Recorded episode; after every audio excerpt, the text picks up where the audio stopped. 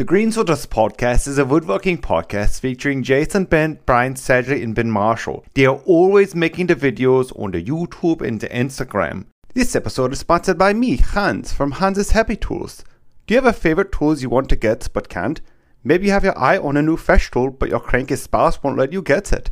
Don't be sad, be happy with Hans's Happy Tools. Getting the tools you want should be easy, not frustrating. Simply fill out the membership form file the divorce papers, mail it in, and you'll be able to buy whatever tools you want. That's the Hans Happy Tools. Order today. Now, onto the show.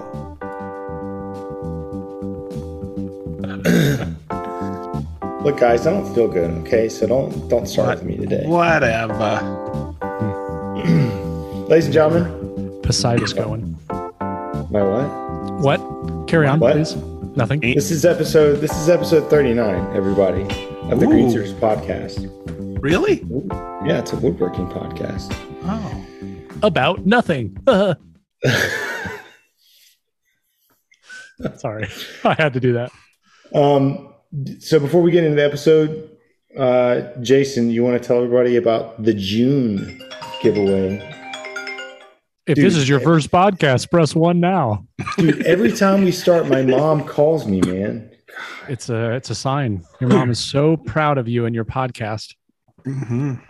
Does Okay. she want to be on the podcast with us? Oh, we should totally have her on the podcast. Can ask Ben questions.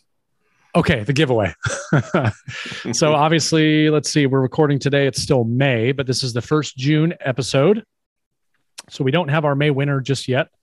But for the month of June, everybody, we have two amazing giveaways going on.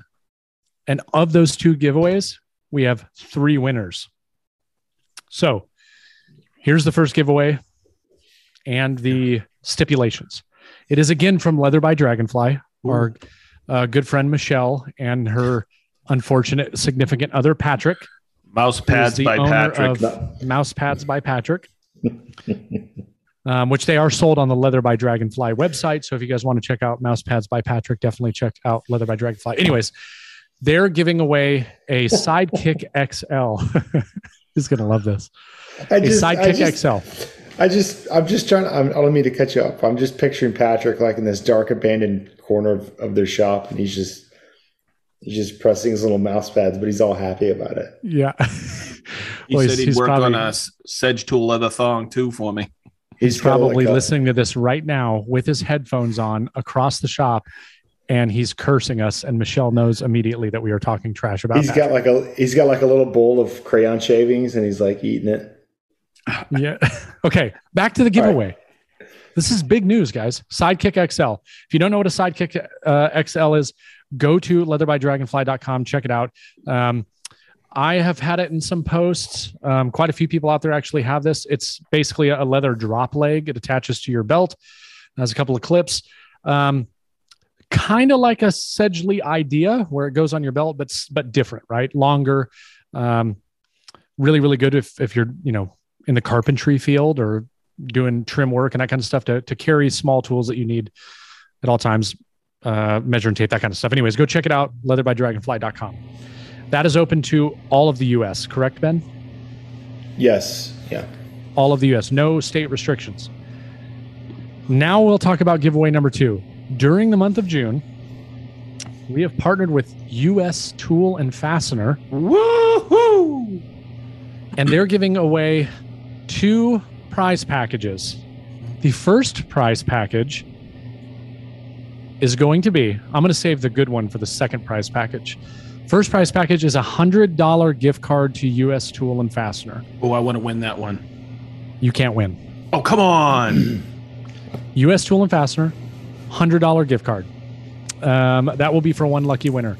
The grand prize from U.S. Tool and Fastener, everybody, is going to be a Festool Cool Tainer, a Festool Top Rock Systainer, the new stereo Systainer. Ooh. I heard about that. Yeah, wireless Bluetooth speaker, and a set of koozies. And if I if I if I'm not mistaken, I want to say that they're calling this like the Festool Party Pack. So you got a cooler Ooh. with your music and some koozies for the And beer it- that will go in the cooler. A couple of floozies? Koozies, Oh, koozies. Oh, okay. koozies. So That's- there's that's- it's floozies with koozies. That's a really impressive giveaway. That I, so. I'm gonna I'm gonna be honest with you. When I was talking uh, to Ryan over at uh, U.S. Tool and Fastener, when he told me the prize packages, I was like, "Wait, what?" Yeah. Our audience is going to be Mm. ecstatic. Well, yeah. When Somebody you is told me, I was going like, to wait. I was like, that's one month that they're doing that. I thought it was gonna That's be like one month. Wow, that's Yeah. that's killer. A cool tainer and a top rock to one winner, and somebody's getting a hundred dollar gift card. I mean, that's that's pretty impressive. So to enter, oh, oh, their giveaway is only open to uh, U.S. minus Hawaii and Alaska, uh, much like the Bessie giveaway. Uh, sorry, guys, we don't control that, but um, to enter, just go over to greensuiterspodcast.com and and uh, enter there for the said giveaways. Uh, and at the end of the month, or on the first of yeah, the first of July, we'll, we'll pick some lucky winners. So huge thank you to Leather by Dragonfly for a second month in a row, and a huge thank you to US Tool and Fastener. I know that uh, somebody is going to be very excited uh, to win that. So dude, that, definitely a, go enter. That is a hell of a giveaway, man. Like when you told me again, when you told me that, I was like, "Are you freaking kidding me?" That's awesome. That That is awesome. wow. I have both of those, and I kind of want to win it, Yeah. Wow, this is the first so I time I'm hearing about the giveaway. That's wicked. just so I can have one upstairs in the in the bedroom. You know, Holy cooler right next to the bed. Nice cool sidekick? table for my beers. So I A can have one sidekick? in the in Sidekick the, XL that I can wear. I have a sidekick. in the second shop. Nice, man. Oh, okay. So that's the giveaway stuff. Uh, just so everybody knows, tonight was supposed to be a patron sponsored episode. However, we did not get a topic for tonight. So we have a good topic that we will talk about. But do you want to talk about what we've been up to? Uh, yeah, I think we can briefly go over. it.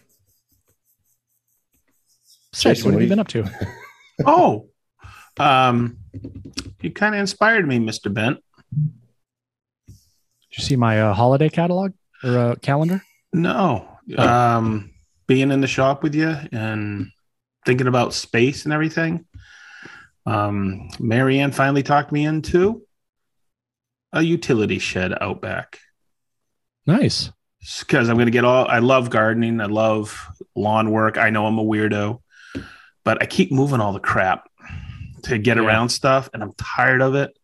So we went and looked at um, out out in Crawfordsville, Yoder Storage Bands. A wicked nice guy, Tim Yoder, uh, who was recommended by um, my buddy Steve Wade, who runs uh, the warehouse where I work during the day. Oh my god! And I thought about it, and I went and looked at it at Schlo's, and it, you know, they're like they're not really 16 on center. This guy builds. They're he's he's a dealer, but he also custom builds. So it's a Huja shed, and it's an eight by 12. I just uh, uh, ran it. I submitted my HOA crap tonight. That should take about eight months. You know how that goes. But Hopefully, I'm really eight months. I'm I'm really stoked. It'll give me room for my new bandsaw that's on the way, so I'm pretty stoked about that. Um, uh, and then just getting ready to do some more organizing in the shop. I'm going to have all that extra space. You know where Marianne's potting shed is stuff. Mhm. I'm going to rip that countertop that I built off and probably build that out. I'll have all four of those cabinets for more storage. So I'm going to tidy up the place, and I'm really stoked about it. So that's what I've been Nice. up to. I'll have that probably. It takes 30 days, they say, with the HOA, but we know somebody on the board. So maybe I can get it run through pretty quick, and yeah. I can go. He he I says it'll take that long. he said it takes two weeks to get it, and he, he delivers it, levels it, gives a six year warranty on it, and if it ever goes out of level, he'll come and level it for me. It's Hmm. pretty cool, huh? Yeah, I want to talk to you about that this weekend. I I want to build one because I think it'd be good content. Oh hell Um, yeah! So I don't know. I, I definitely need to do the same for sure. But that's that's exciting. Well, the thing is, because you got quite a few things in that shop that don't need to be in there. oh my god, I, I keep moving. You know that big big wheelbarrow I get. Mhm. I love it. I've had it for 15 years. It's awesome. It's that Rubbermaid one. It's wicked rugged, but I'm constantly moving it. Yeah. You know, At least it has I- wheels. what I did, what I did, what was really cool is I did I I ripped some cardboard and did a wire frame of the size of it so Marianne could see it. And I put right where we're gonna do three feet from the easement. And she looked at it, she goes, That's really cool. I go, What are you doing? You know where our chairs are out underneath the uh, the maples we have. Mhm. She's sitting there. I go, What are you doing? She goes, I'm, I'm landscaping already. Oh, nice. she she's digging it. I think it's gonna be cool. So There's other houses in the neighborhood that have little sheds in that oh neighborhood, right? Oh yeah, we're allowed to have them. It's Okay. just that you gotta have the match the color and um, match the shingles. There's some people don't know they don't even have it close, but they're still there. Yeah. Same here. You know, so I'm hopefully it gets run through pretty quick and I can get it in probably by July. I'm hoping. I'm hoping. So no windows, nothing, just one single door in the front. The door's gonna face my garage door, you know, on the side. And I'm stoked. It'll be fun. Nice. You know what it is? It's kind of like a breath of fresh air, getting all the gardening tools out of there. Oh yeah. I'll have all that that whole up- wall is covered in stuff that I know, I know. And then I got to call James because I got to get a, a two, got some 220 run in for a few things. So I I had a guy uh, write me today. He was at he's building out a shop. He lives in Indy, and he was asking me if I had put any kind of like moisture barrier or anything like that in the walls, you know, over the insulation, all that stuff. And I was basically like, no. But anyway, um, he was somebody that reached out and asked me for uh, James information, and he's been having a bunch of electrical work done by James, and he said that. Uh, he's like he has been invaluable oh yeah, uh, in helping me figure out what I truly need and where things should go. He, so he was just like, I just wanted to say thank you. I was like, that's awesome. yeah. No, James he's is a good such a great kid. What a great James Taylor. Marianne just loves him too. Yeah. So I'm gonna I'm gonna re- when I get the 220 in, I'll probably have them back up, and I'm gonna have them run some more 110s. You know, I, I am so deficient in electrical in that shop, and I just got to cut the I just got to call the roofer out because you know those fake dormers. I get that leak, but that only happens in the springtime, and I don't have ice damming. So I got to figure that out because I'm going to build some Sys AZ uh, cabinets that I'll do content on Nice. and it'll be kind of cool. So that is what I have been up to. Uh, ben, what have you been up to? Guys, I'm I'm back in the closet. I see that. Hmm. I'm uh I'm currently at- at my brother's in um northwest Tennessee, just outside of Nashville. And I'm gonna finish the last leg of my trip uh, on Thursday and Friday. So I've got a little over 500 miles left. And uh, yeah, just been riding the motorcycle. I uh, I had quite the snafu last night Oh, where I had to get towed Oh. to a charging station. So ah, shoot. the uh, the Midwest corridor, at least the area that I was driving through, so between Indianapolis and Nashville, there's a few charging locations, but they're they're pretty far apart, um, like just on the outside of my my normal range. And um, so yesterday was was my longest day that I'd ridden. Yesterday was just over 400 miles, and it was also the farthest distance between points for me to Mm. charge.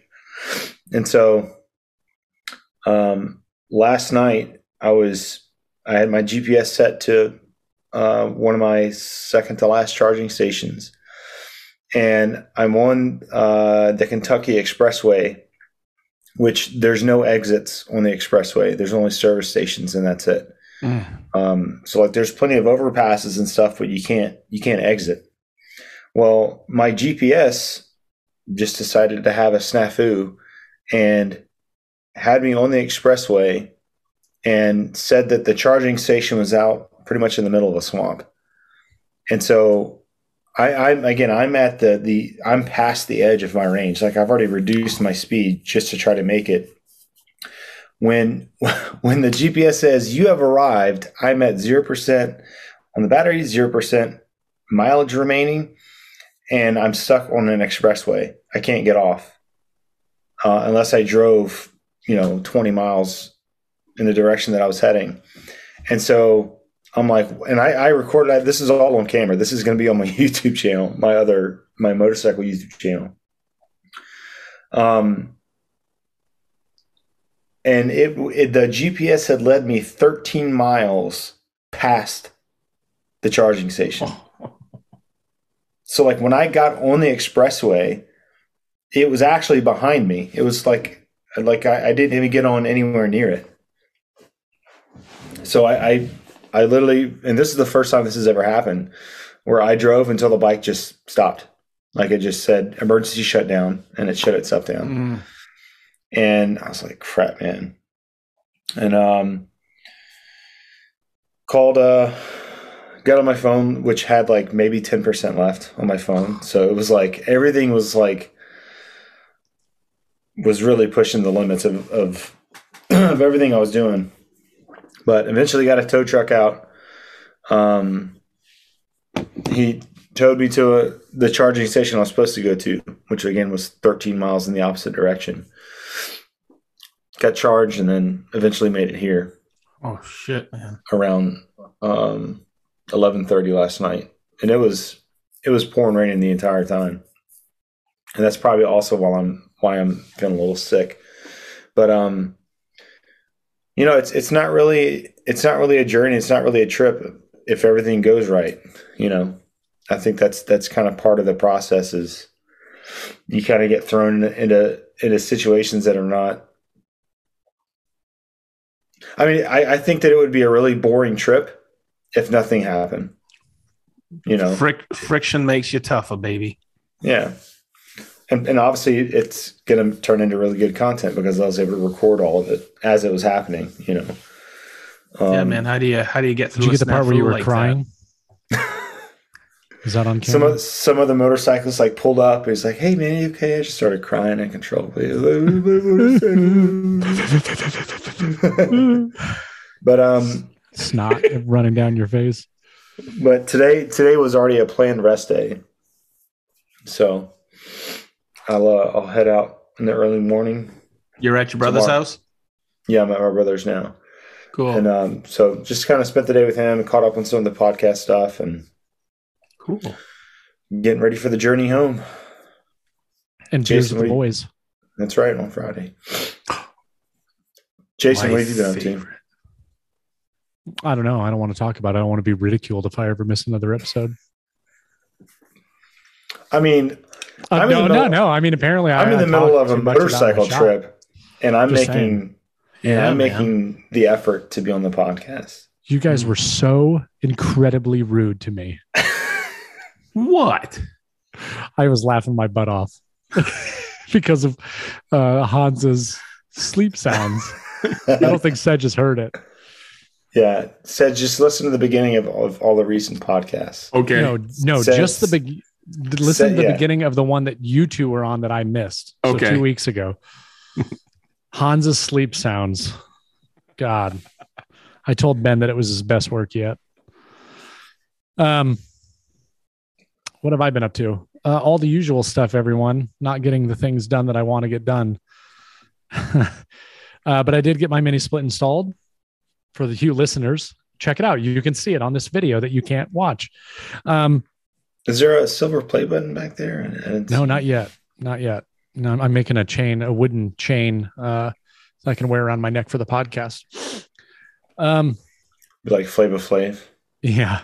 And I got the frame and the uh, insulation, excuse me, installed uh, for the garage door. So this weekend, the plan is to finish that and get the miter saw station installed and just knock stuff out in the shop and get going.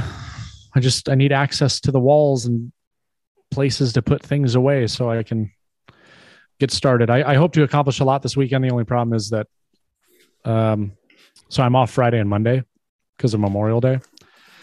Uh well so is Leo's daycare. So Leo will be home Friday, Saturday, Sunday, and Monday. So that's going to present uh, some challenges, obviously, but I'll get as much done as I can.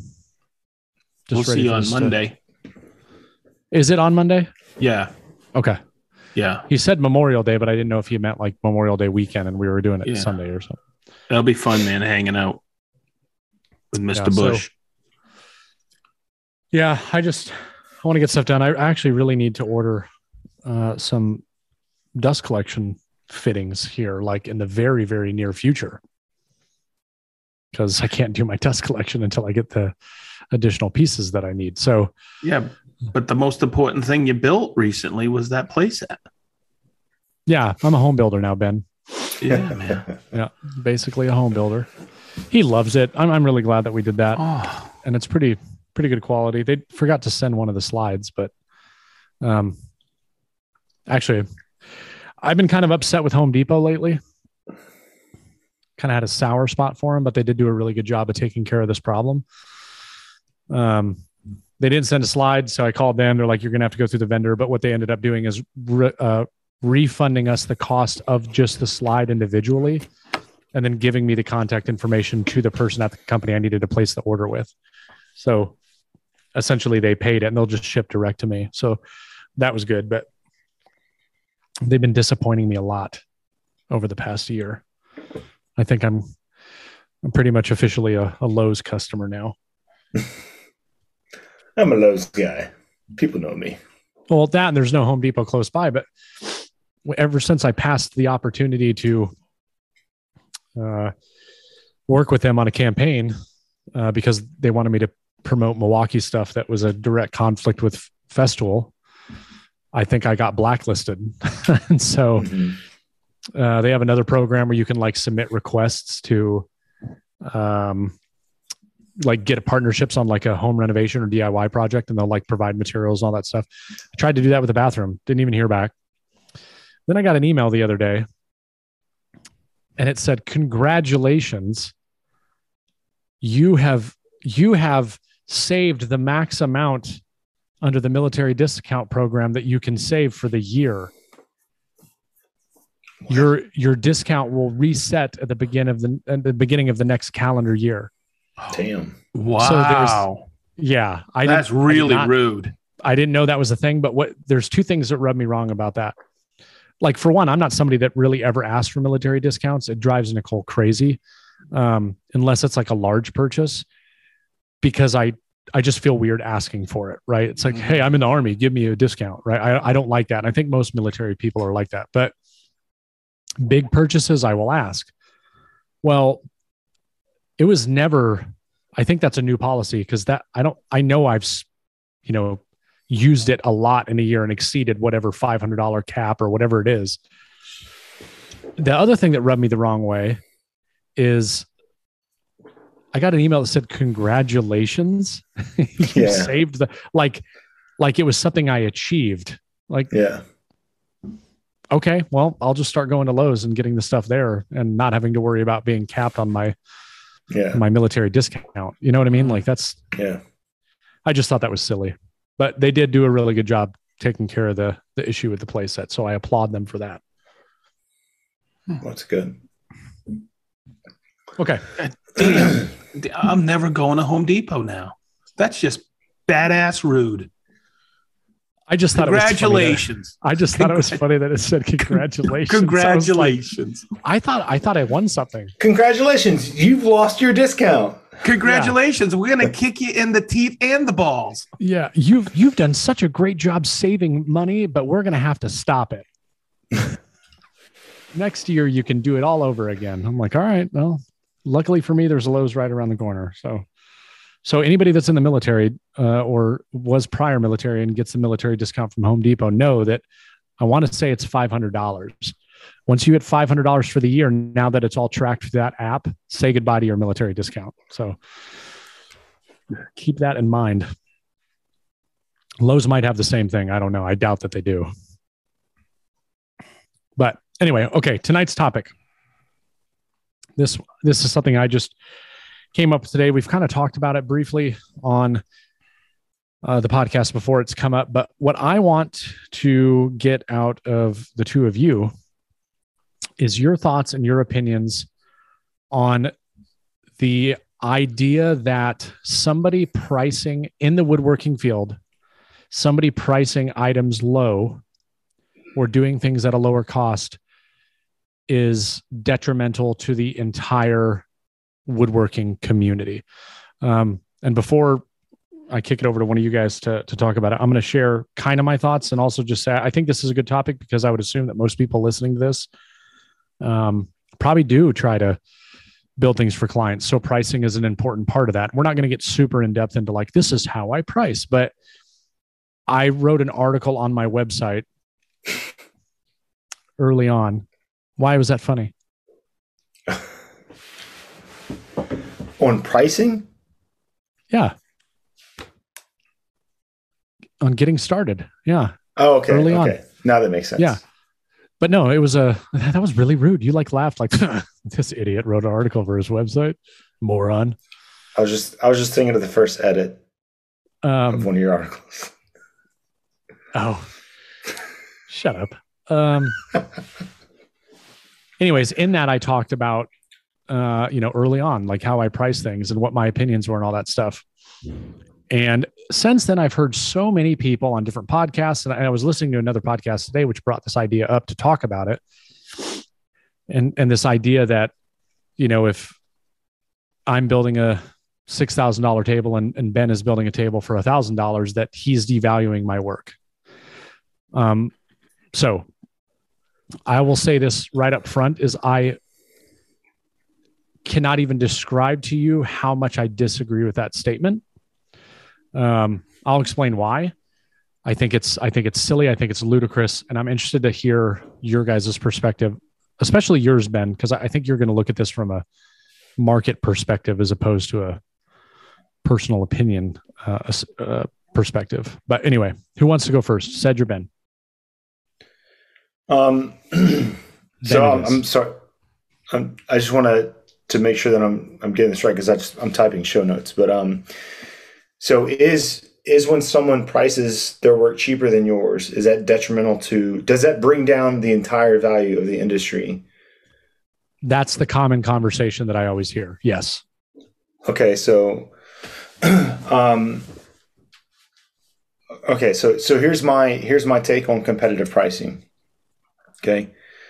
If if you can provide the same product um at a at a cheaper cost, and when I when I say cost, I don't mean the the end price. I mean I mean that that could be a part of the end price. But if you're able to make a product without reducing quality, and it it you have less overhead and therefore you're able to transfer that savings to the final price point then it's not that's just the nature of competitive pricing if i can if jason if you and i make uh, a, a tv tray right? We for the most part you know it is the exact same thing. It requires the same amount of materials. Uh, it may look a little bit differently but for the most part it's the same. If I'm able to source the materials cheaper, or if I'm able to manufacture it cheaper, that means that I'm able to, and if I can sell it cheaper than you to be competitive, and it's the same thing, I don't see how that's detrimental. That's just competitive pricing. You know, where I think it works in favor of the market is when people try to make the same thing and they make it cheaper and it's less quality to me, I would think that all that's going to happen is that that's going to train people in the market to not buy cheap. You know what I'm saying? To not buy mm-hmm. the bottom dollar. That's what I think would naturally happen. Now, could there be people that get burned by it? You know, oh, I'm never going to buy from Etsy again. Well, yeah, but that's going to happen anyways. But e- e- either way, I, I don't see how it's it is ultimately detrimental because if you buy cheap and it is cheap, like you're going to get that quality. Um, but if you're buying cheap and it's still the same quality, then that's the fair price of the market. You know what I'm saying? Okay. Sedge. this is a bunch of different levels here that are happening, but I uh, Oh yeah. I'm all about competition.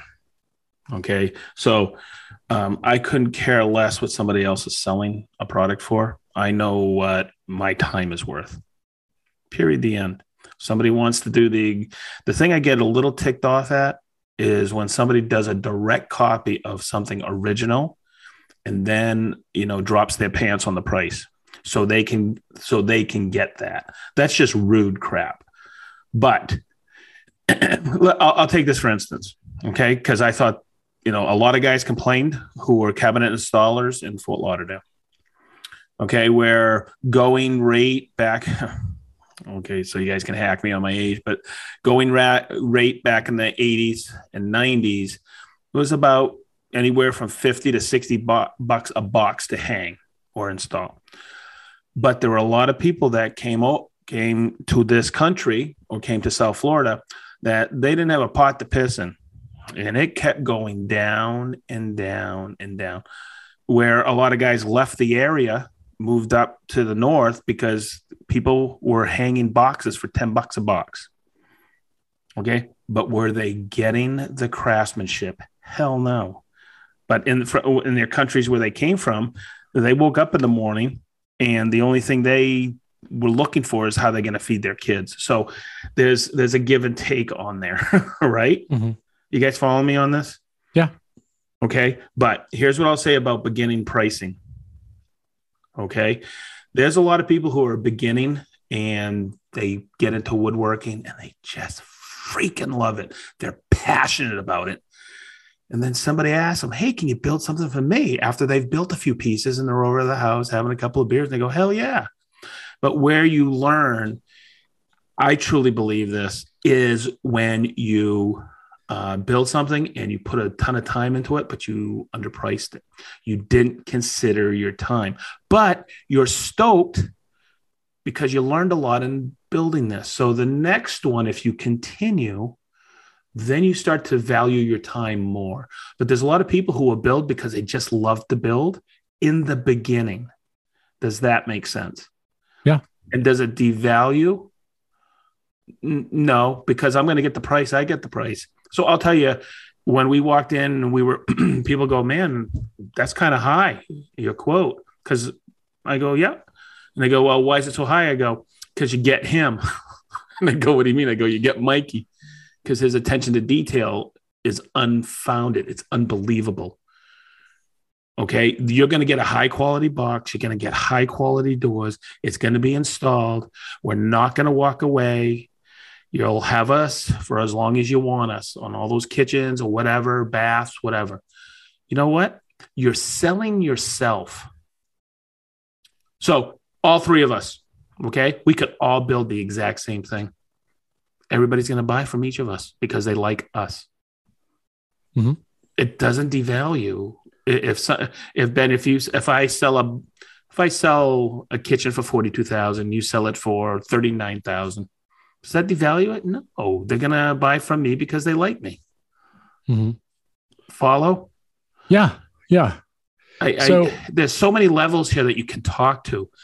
You know, selling your product or when you're getting started. Um, people willing to do anything to to make some money so they can feed the family. I get it. Right. And that's the thing it's is experience. I, I, I want to experience. I want to unpackage some of those different aspects because it's not just as simple as saying, yes, it devalues and no, it doesn't. And you brought up a, a ton of good points. But he, here's, you know, here's the way I look at it. I, I absolutely disagree that it devalues the community. And here's why. I agree. If if Mike down the street is making uh, farmhouse coffee table or farmhouse dining room tables with construction grade lumber from Lowe's and Home Depot and selling them for four hundred dollars or five hundred dollars, and he's making fifty bucks on them, and he slaps them together, and they're junk, right? If he's making those and selling those to customers, does that affect me if I'm somebody that's selling a table that price is going to start at three to four thousand dollars? Does it affect me at all? No, and here's why the customer that's buying the $4,000 walnut dining room table is not looking for the guy that's building a $400 construction grade pine table. So he's not my competition. So whatever he's doing doesn't devalue me in any way, shape, or form at all. He can make whatever he wants because his client is never going to buy from me. The client that's looking to spend $4,000 is not even considering a $400 table.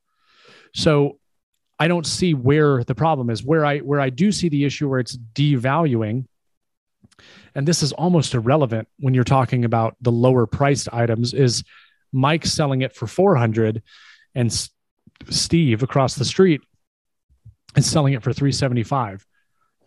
Sure, that might be affecting the other guy, right? A little bit. He's losing customers, but it's a completely different market. And the argument that somebody at a lower level, a more entry level, as much as I, I don't want to say that because I'm not trying to degrade anybody, but somebody that's getting into this business thinking that they're the competition of somebody who has been in the business for 20 years is absolutely ludicrous. Right? Mhm. It's totally ludicrous because it's a completely different market. If that was the case, Walmart and Pottery Barn wouldn't exist. you know what I mean? Mhm. So for you to make for somebody to make the argument that like, oh, when you're selling when you're pricing your stuff low, you're devaluing the community. Well, no, you're not because they're a different market. If if Yeah. Walmart is de- is lowering the prices of their stuff in their store, are they devaluing shopping? Mhm. No, they're not devaluing shopping. They're catering to a client base I- that can afford those items. Walmart versus Neiman Marcus, Harbor Freight versus Woodcraft, right? Yeah. Mm-hmm. You- Yeah. You, got different clientele. And I will never belittle people for, you know, I had, I, I'll never forget this where somebody would say, Oh, what do you got? That Sears Craftsman? Where'd you get that Sears and rubbish? And they would insult somebody. And one time I pulled somebody aside and I said, You know, you're a horse's patoot. You don't know where that guy needs to be. You don't know if he's got 10 kids, Yeah. but he has to start his woodworking business somewhere. yeah. Guess what? I was one of those guys that had a, I had to go get a I think I told this before in the podcast. I had to go get a extremely cheap jigsaw because I had this curved part, you know, and this was forever ago. Yeah, Abraham Lincoln needed something curved. And uh, it- it's getting to the in- point where I'm even for the bow hacking saw, right? myself now. but I'm serious. I, I, I won't belittle anybody uh, because people need to start somewhere. But I'm in a different marketplace now because you know I I know, You know, I, if- I'm I'm I'm a little wiser in my um not old age, but because I'm just I know I just turned 32, so Yeah, times two. whatever. So, so I, I'm sorry that I wasn't there for it, but um, so what, Sedge, what was your, what was your main point behind it, behind your your perspective of it? Everybody has to start somewhere, and I do not think it devalues because there's different markets, and I think across the board we're all on that point. There's different Okay. markets, and you don't know someone's purse strings, and you got to be very careful with that. Yeah, But I, it as experience comes, then you can start charging. Yeah. Okay. You know, I But it's a different client. exactly. Yeah. I, you know, if if someone again going back to the TV tray analogy, if someone is able to figure out a way to make the same product and for less cost and it without diminishing quality, and someone's upset about that, well, then you probably need to look at how you're doing it because if someone else can figure out a more efficient way of doing the same thing, you're the one that's in the not in the wrong, but you're the one that's missing out. You know, if if that is what is possible, th- that's the true. Um, I mean, that's where the market's at, and you're you're missing something. You know, but if someone is if someone is like dropping the value of the same thing, and they are losing money, and this is what happens with uh, people that are brand new to it, they're going to figure out that that's not a sustainable way to do it, and they're going to increase their prices. Like it's again, the market's going to tell them what to do. Mhm. So either either they increase their prices or they just stop selling that item altogether. But don't don't get mad because someone sells the same thing that you make for cheaper. You can't get mad about that. That's that's the market. Like that's that's how it is, you know. I mean, Oh. yeah, it it, You're it selling- sucks and everything, but you're, you- you're selling your you're- experience. you're, You're in selling sales. yourself. Like You are selling you Yes. and okay. your product, but you are selling. What's the difference between your your uh, your table and that table? You gotta you gotta um, you gotta it. you got to educate your buyer. Your hmm you have to educate them because you and you but what you're doing is you're selling yourself and you're selling your product. Yeah. What's the difference between that pocket hole timber uh, Home Depot uh, Southern Yellow Pine table that you throw together on the weekend versus a beautiful walnut table that's three thousand versus a hundred bucks, two hundred bucks? You gotta educate them, and then they go, "Oh." And if you do it in a nice fashion, they go, "Man, I really like that person, and they seem Mhm. very sincere. I'll buy from you." Yeah. But that's called free trade, or that's what this whole country's based on is competitive selling or competitive free market, right? hmm Yes, but even then, I, I still think that you, the population of people that would shift from spending two hundred dollars to three thousand dollars is a very small pool. But selling yourself, when you said selling yourself, that brings up another interesting topic on this, and that is, I-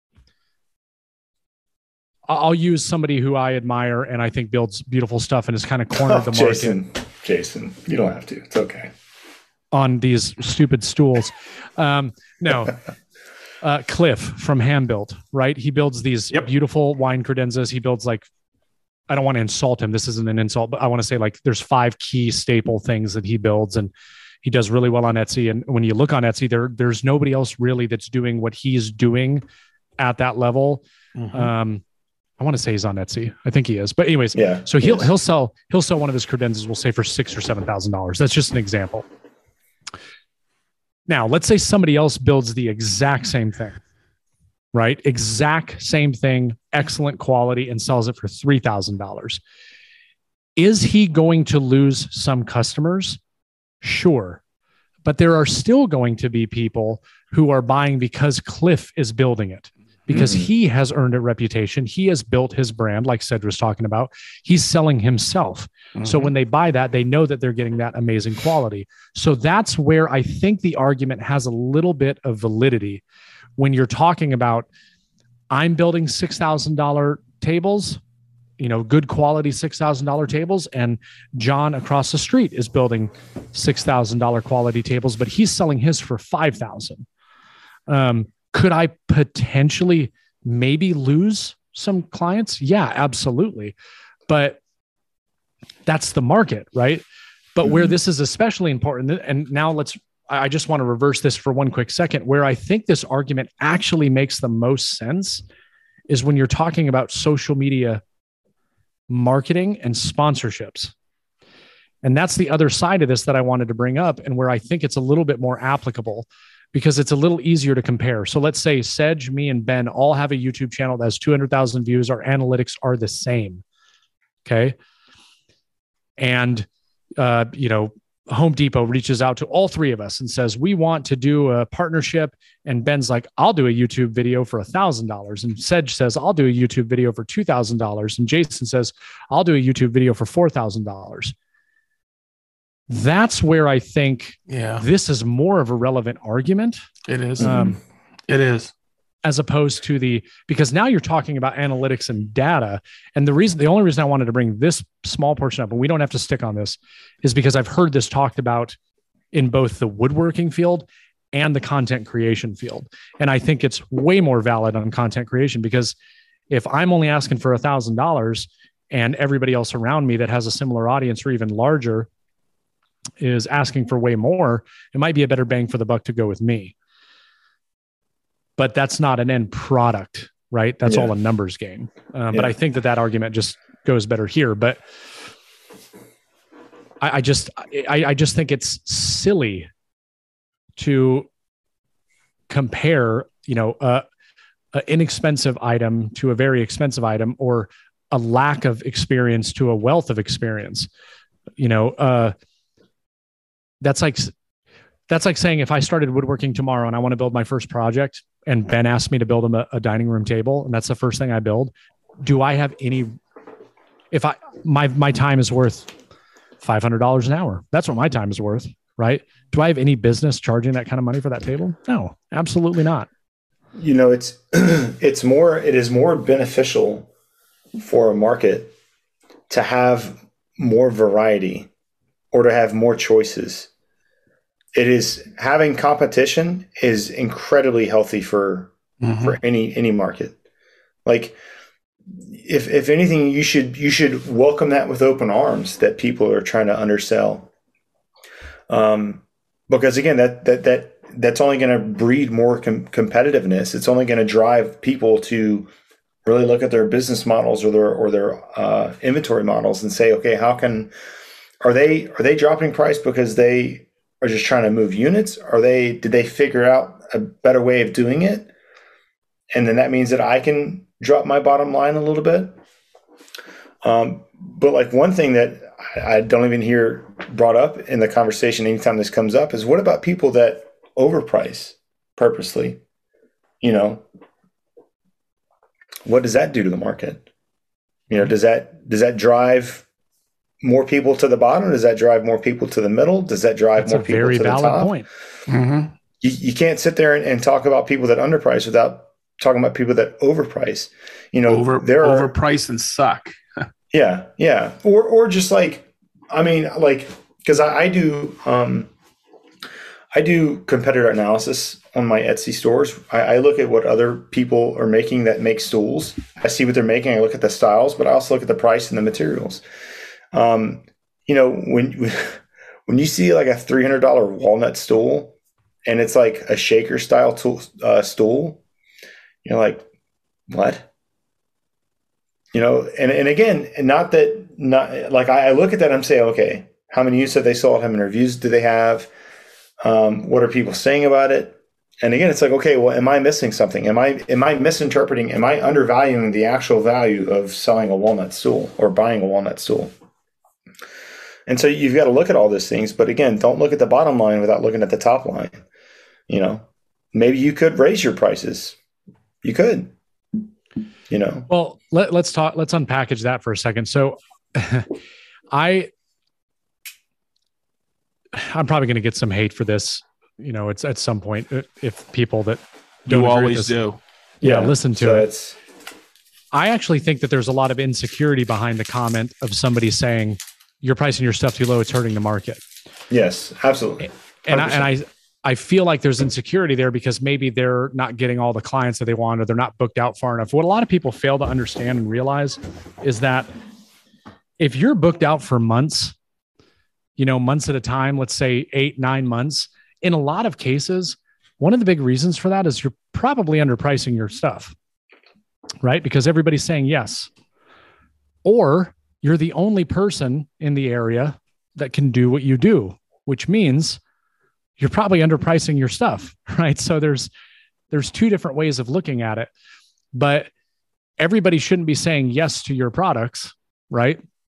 And just because you're either getting customers or not getting customers is not a direct result of somebody else that's underpricing or or doing whatever it is. You might want to take a hard look at your own personal structure and find out what the proper pricing is. And that sometimes that takes research, right? Be realistic. Don't underprice it. Don't overprice it. But if you're saying when you you know sell stuff for cheap, it's cheapening the market and it's affecting me. Well, is it, or is that just a little bit of insecurity for another reason? Um, I I, th- I think there's a lot to that because I never cared if if a customer said yes, great. If they said no, I don't care because I knew that there was another customer there. Early on in the beginning, did I want to get every customer I could? Yeah, which is why I priced my stuff lower. But do you think I was when I when I stopped building custom work, I was not building anything that I was building when I first started. Hmm. And I was not building it for the price when I first started. And I was not building it for the same client that I was when I first started. So I never cared. It never mattered to me. I didn't care if there was 20 more people in my area selling on Facebook. At the end, I didn't even care about Facebook. I didn't care about Instagram. I didn't care about any of these websites to try to get clients that way. I tried to get clients from other clients that were good clients having things in their home and their friends calling me. So again, those people probably aren't looking on Facebook to find somebody to build them a dining room table that costs $4,000 the person that's looking on Facebook for a dining room table is willing to spend $500 because they saw something at uh, IKEA and expect it to be the same price. right? So I'm very passionate about this because like sometimes I get there was one time right after I released that article that somebody was talking about this on, on a video, and I almost feel like it was directed specifically to the article that I wrote, just based on the way that it was addressed. And I won't get into specifics on it, but their argument was the complete opposite of mine, right? And I'm, I just remember sitting there thinking, like, how does the new woodworker at the end of the street affect me? How? I used to be that guy right? But I'm not that guy anymore, and I, I'm not looking for his clients. You know what I mean? It- you know, Jason, it's it's like the the subscriber analogy. You know, like just because April has over a million subscribers doesn't mean that those subscribers are gone. hmm You know, they didn't just disappear. So just because you see all these different YouTube channels or businesses, wherever that have a lot of sales, a lot of customers, a lot of what, like it doesn't matter. Those people don't go anywhere. You know, like that, like that. it's only going to help. The the more people that come into the market, it's only going to dr- drive innovation. It's only going to drive demand for the products. It's only going to create new opportunities. But like any like when I when I seen come across new channels or, or people that are just now starting out, I think it's awesome. That's good for that's that's good for everything. That means that it's a mm-hmm. healthy market. When people are still coming into this, it's an indication that it's still healthy. and creating content and i think that is so important i mean i mean we do get bent but Mhm. if i get a negative comment and not really negative but kind of douchey i always go to look and you guys hear me say this all the time Mhm. they don't have any subscribers or maybe two right Yeah, and, and i look at that and then jason kind of coached me and said sedge not everybody is creating content most of the people on youtube are just subscribing so they can you know watch Yeah. So I they mean, can if- leave if- hateful comments. If you have a Google account, you have a YouTube account. Like as soon as you sign up for anything Google, you sign up for YouTube, like all of their services. Hmm. But yeah, it's it, again, yeah, I, I 100% agree with you, Jason, that it, it, it, when people do say that, that it is coming from a place of insecurity. Um, yeah, yeah. I mean, that's that. That'd be like Walmart saying that uh, all the mom and pop shops are driving them out of business. yeah. Like, When in reality, it's like the complete opposite, right? Walmart's driving Yeah. all the mom and pop shops out of business, but that's because they provide a service and have way more inventory. But that goes back to the Mhm. whole conversation of supply and demand, and can they, Yeah. you know, do this? But again, people that shop at Walmart are not the same people that shop at Neiman Marcus, right? Mhm. or Goldman Sachs or Versace or whatever. It's it's a different market. They're not. It's not the same. But there is a market for Walmart. There is a market for Prada. There is a market for Pottery Barn. Um, there is a market for custom and only custom.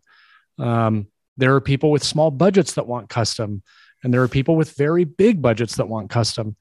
But the person building those things is not the same person. Th- This makes me think of, um, and I, I really can't remember who who I, I heard this from. It. My initial guess was that it was a story that Sedge told me,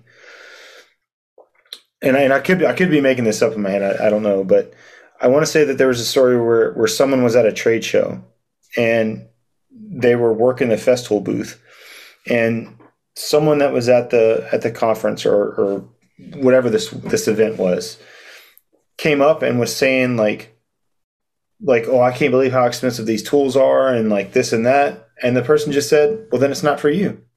Yeah. like that is like the like any time that that someone says something negative about or, or you know to my comment or sends me a message or whatever saying how oh well this you know you should have done this you should have done that or this is stupid. I'm like well this video is not for you yeah. Like my my video uh six ways to haul plywood and all you own is a car so many people that was that's that's probably one of my most most of my negative comments are on that video which is fine. Um and and people are just saying all kinds of stuff. I'm like well then these six tips aren't for you. You know that's Well, the that best comes- way to handle it. that comes right back to the conversation about um God, I just lost my train of thought where I was going to go with that. We had talked about it before.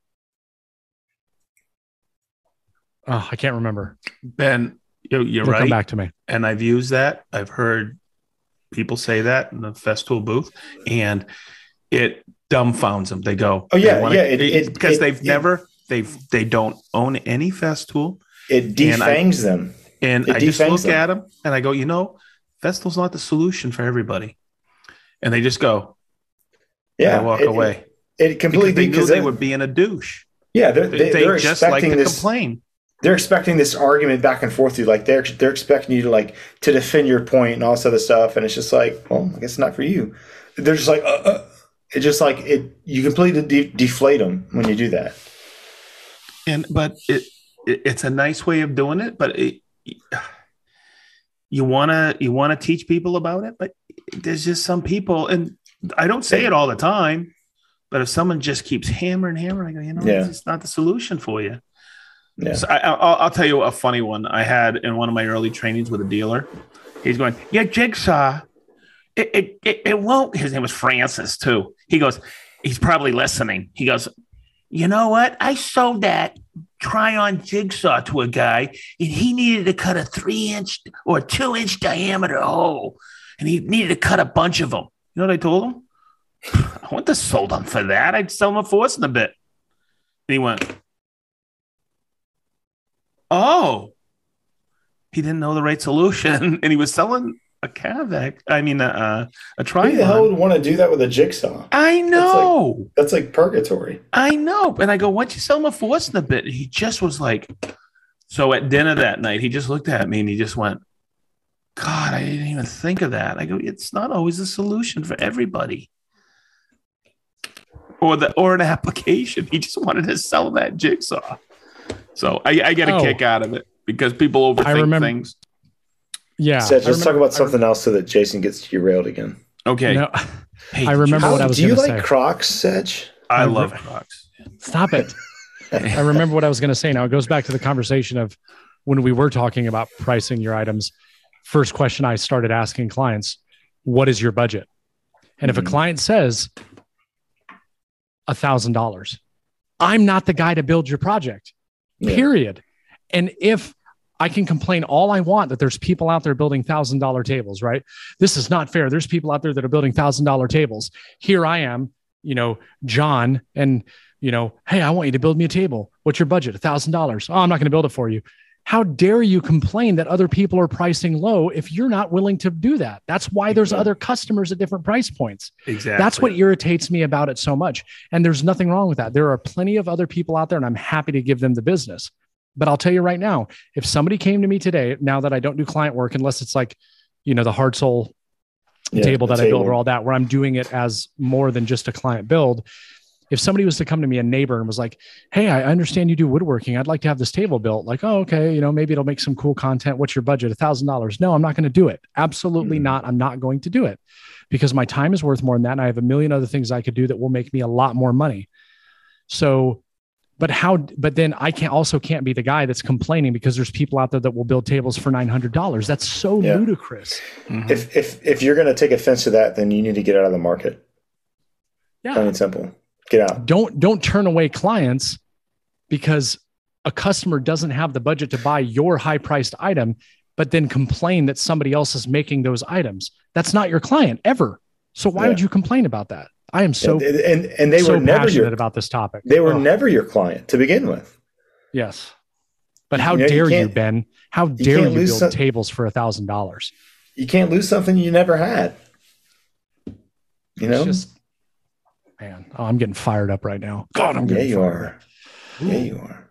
Randy. you're devaluing the the community no you're not no, it's it's making a healthy community. unless Um, you unless minute, you and I, minute, is unless that- me and Sedge are both building exactly identical Maloof chairs, and I'm selling it for three thousand, and he's selling it for ten, then I'm devaluing it because Oh people are going to buy it from me. If it's the same quality, same everything, I can Let's go. understand that argument.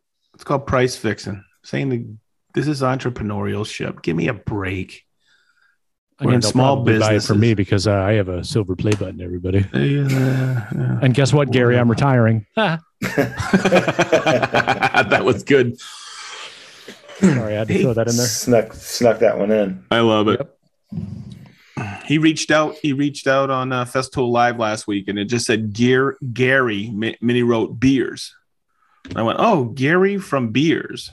Yeah. You know, at the end, how I call everybody out. Yeah. And all of a Yeah. sudden, she no, it's Gary with beers with the boys. And I went, Gary Furnace, how are you? I can't believe I didn't talk about that. I had the most amazing day uh, ever the other day. Oh yeah. I walked into work and my retirement orders were there. oh, I thought you were going to talk about whenever I was there. You came here? Yeah. Oh, hey, when was that? Must have been so boring. I don't even remember. oh, you know, he arrived at like 9:45 at night.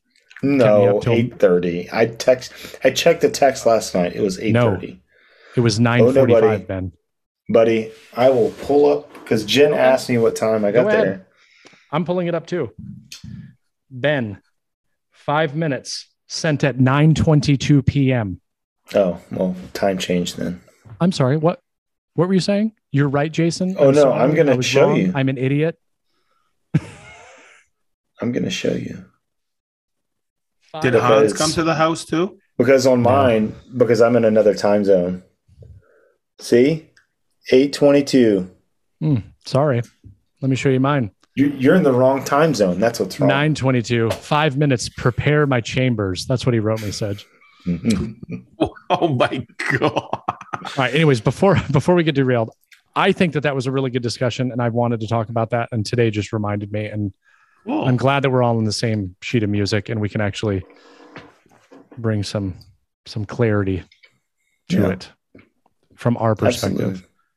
And just so everybody knows, we're right all the time, constantly, Oh, one hundred percent. Jeez. Well, you know, like I, I was in a in, in economics class this this semester, and that was one of the the biggest things that we had discussed was how competitive pricing really drives the the health of the market. And if you don't have people that are that are trying to change things up, then you're going to have a really stale a really stale market or a dead one. So True you know what I'm saying? Well, I'm Jason, do you have any- No, you're not. I just dropped a bomb. I don't know. I'm thinking about it. I heard there's a medication that you can get prescribed. That'll make you sick if you drink alcohol. Uh, I didn't know about that, but a buddy of mine that I work with, he was like, I need to stop drinking so much beer. And he's like, and if I don't do something about it, I'm just going to keep drinking beer. So he got this medicine prescribed. He's like, dude, I took it one time. He's like, I have zero desire to drink. Is it cocaine? Is it? Yeah. Is it, I think it's Yeah. co- co- cocaine. It's like a white powder you sniff up your nose. No, cocaine, there's yeah. It's uh is it ayahuasca? I have no idea. I haven't asked him. Is it I don't know. DMT? uh, Is it I don't know. DMT? Methamphetamines. No, no, no. There's a certain um uh psycho drug uh that is very n- well known, but they it's illegal. I, I think it's illegal here in the U.S. So everybody's going to Mexico and people are taking it and for heroin addictions and other addictions, and it takes them right off of it. I mean, so I'm there's not, a lot of. I wouldn't is it say ke- that I'm is it addicted. ketamine? again, I I, don't, I have no idea. I can't remember Yeah. what what my buddy said it was, but it's a guy I work with. Um, I wouldn't say that I'm addicted to alcohol. I would just say that I constantly want it. I don't know. What does that mean? Is that addiction? Is that, yeah, some people might call that alcoholism. My hands been- shake uncontrollably until I drink. I Is just that- been drinking beer on the weekends lately, and it's, it's yeah, I think I'm. I think I'm going to go go back to doing that. My so my problem is because typically that's not an issue as long as I'm being active. But ever since this whole move stuff and like all the stress and Hmm. frustration, said you saw some of that this weekend. Um, whatever. it Dude. I I go on these times it's just like I'll drink every night. And but don't get me wrong, like I don't want anybody listening to this think that I'm like some raging alcoholic that gets smashed every night. What I'm saying is I drink Michelob Ultra, people, right? And I might drink like six to eight of those a night. But I'm a big dude, and that does nothing to me. But I enjoy drinking beer, right? I enjoy it. I'm a grown man. But it gets expensive. I don't know if you guys knew that, but alcohol is not cheap. Ooh. Even Michelob Ultra. That was actually one of the reasons why I stepped away from IPAs because I was tired of spending, you know, fourteen dollars on a six pack every day. Yeah. I uh you know how I lost the I think almost 18 pounds? I gained back about I think it was about five or six. I just paired them off in the last two weeks. Yeah. Yeah, I feel 100%. I, I'm just tired of drinking beer all the time. It sounds funny I say that, but I mean, honestly, I'm kind of getting to that point too. Oh. And I, and I'm I'm I want to say I'm almost getting to the point where like I want to be healthy and like have a lot of energy for my sons. You know what I mean? Like that's that's kind of where my head's at right now, which is why I just made that random comment. I didn't mean to get deep and talk about drinking too much beer, but I don't know why. I was just thinking about that today on the way home as I'm drinking my beer. Like, do you guys understand what I'm saying? know? but yeah, I'm just, I don't know, man. I want to, I want to be active. Oh, Ben, I was telling you the other day, like I was like a- addicted to the Peloton stuff hmm Yeah. up until we started the move process. I haven't been on that thing for like six or seven weeks. And I was telling Nicole, I'm like, I got to get back on a regular routine because I felt better when I was doing that stuff. And now I just feel like mm-hmm. crap all the time because I'm drinking beer and I'm eating shitty food and What's stressing wrong? about the shop. And ugh, What's wrong about feeling good when you wake up in the morning and kicking some butt in the gym? yeah. That's how I look at it, and that's why I stopped. I mean, you know, I Maybe I'm still gonna like I when we hang out, like have to turn my we hang basement out Monday. When we hang out on, on Monday, I'll pound a few. You have a basement. You have a basement. Yeah. Oh, I would have shown it to you if you didn't show up so late. Oh my god! Oh, is it like an exterior access only, No, or do you, it's you can access it from inside? the door is right at the bottom of the stairs, right across from Oh, the- okay. that little guest bathroom. Bathroom. Oh, okay. Yeah, the basement's huge. It's like 1,100 square foot, Damn. big, wide open room. Perfect for a beer fridge. So much room for activity. But Sedge, I was just talking about stopping drinking so much beer. Mm. Now I'm going to put my fridge down there for a beer fridge and put it next to the poker table. Anyway, sorry, Ben. Okay. Um, do you have any? Do you have any comments this week, Jason? Oh my God. Where do we start? I just want to read ones from Instagram. Oh, by the way, Ben, that video is over a million now. Yeah, I figured it would be. Uh, Sedge, I had my first Instagram video hit a million views. Real? hmm No shoot. Yep, garage door, the garage door insulation one, and then the one I posted the other day of me putting in the rock wool hmm is about to hit five hundred thousand views. Wow, man. But because of that, there's the song, Ben. hmm Insulation. Genius song. All right, hold on. I need to turn that down. Um, let me do the newest first. I'm going to read some of the ones from this because now, so now that the post has like gone quote unquote viral in the woodworking community. Well, it's not really woodworking, but you know what I mean. Um, it's a bunch of people that don't follow me, and it's all the experts telling me how stupid I am. Um, let's see. The first one, this happens a lot. Uh, mask and gloves. Um, here's another one. Just the huge gap all around between the door and the frame to worry about. Smiling, laughing face. No gloves. Um, It's mineral wool. hold on, I got some other good ones. You should have you should have responded. How about that gap between your ears and your head? yeah. Here's here's another one. Meh. Newsflash. They come with insulation already. This just bought the cheapest, worst garage doors there are. Thank you, Yoda.